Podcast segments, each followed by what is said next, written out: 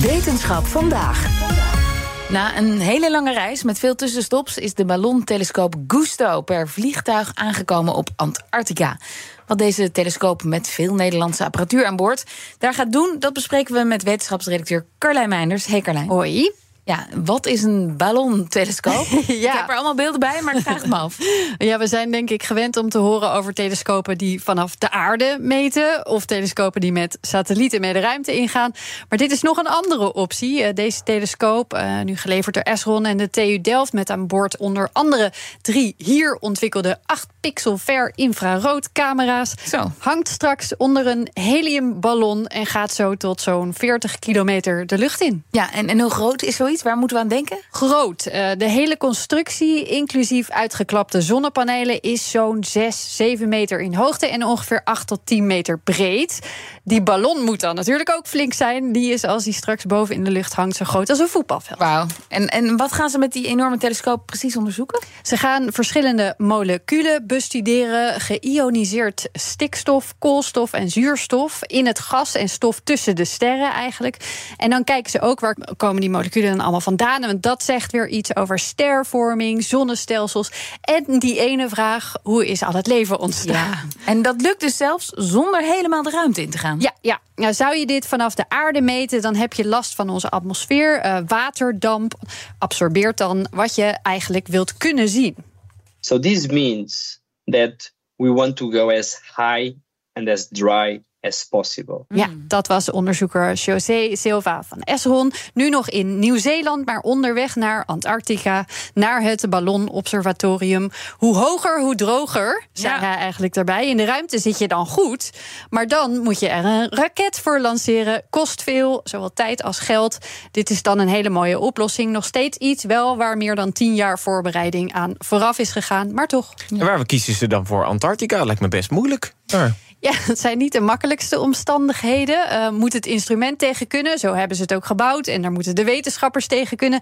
Die dragen nou de warmst mogelijke kleding op aarde, zo'n beetje.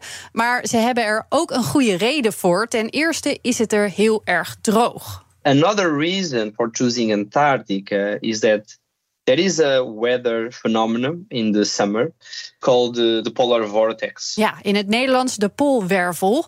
En dat weerfenomeen gaan ze in hun voordeel gebruiken. Zo'n ballon is moeilijk te besturen.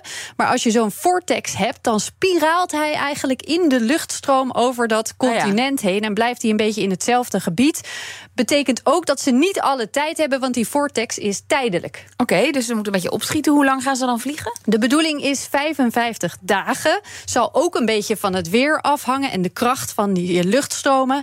Hetzelfde geldt ook voor de lancering. Die staat voor december vrij snel dus al. Ook die zal afhankelijk zijn van het weer. Er moet uh, heel weinig wind zijn, bijvoorbeeld. Dus er moet veel goed gaan. Maar die 55 dagen is wel al een stuk langer dan de voorloper van deze missie. Toen is er drie weken gevlogen. Andere eerdere missies duurden misschien uren of dagen. Dus dit ja. is een uh, flink stuk langer. En, en wat gebeurt er dan met de telescoop als die tijd erop zit? Komt die terug? Dat ligt eraan, maar waarschijnlijk is het einde oefening. Gusto actually is treated as a satellite. as far as NASA is concerned. And what this means is that we are not expecting recovery. Mm, dus die valt dan gewoon ergens in de oceaan? Ja, helaas wel. Mocht hij zich toch nog boven bereikbaar land bevinden, dan laten ze hem wel neerkomen en halen ze hem op. Maar dat is geen must en dat is ook niet zeker of dat lukt. Wat wel gek is in een tijd waarin de natuur zo ontzettend kwetsbaar is, natuurlijk. Gelukkig wordt hier in nieuwere missies steeds meer rekening mee. Ja, dat verbaast mij ook een beetje. En hoe gaat de komende tijd er voor de onderzoekers uitzien? Een deel van de wetenschappers is al op het ijs. Silva en een paar anderen moeten er nog heen. Ze hebben een COVID-check gehad. Die zijn er ook nog steeds. Ze krijgen speciale outfits, ze krijgen training. En dan echt die kant op gaan is natuurlijk heel bijzonder. Want Silva werkt hier al zo'n acht jaar aan. So being here right now, it's the cherry on top of the cake for all the work that we've been doing. Having the chance of contributing for this project is amazing. But then having the chance of actually coming to Antarctica and having a real impact and also representing uh, the Dutch contribution to the project makes me very, very, very happy. Ja, en als ze eenmaal daar zijn, hebben ze ongeveer een maand voor de laatste checks en constructie. Ze slapen dus in een observatorium waarop ze uh, op het moment zo'n duizend mensen verblijven.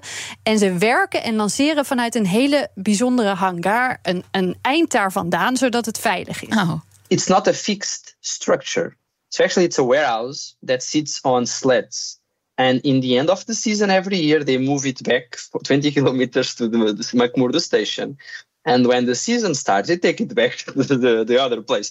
So this is a very funny thing because this is literally the tallest building in Antarctica. And they're just moving it around like it's just a car or something. Ja, geweldig toch? Ze werken in een gigantisch pakhuis, grootste gebouw op Antarctica, dat met sleeën daarheen wordt verplaatst. We hebben al afgesproken om nog een keer te bellen als het bijna tijd is om te lanceren. Dus wordt vervolgd. Ja, het klinkt echt als een uh, film die je wil zien. Dankjewel, Carlijn.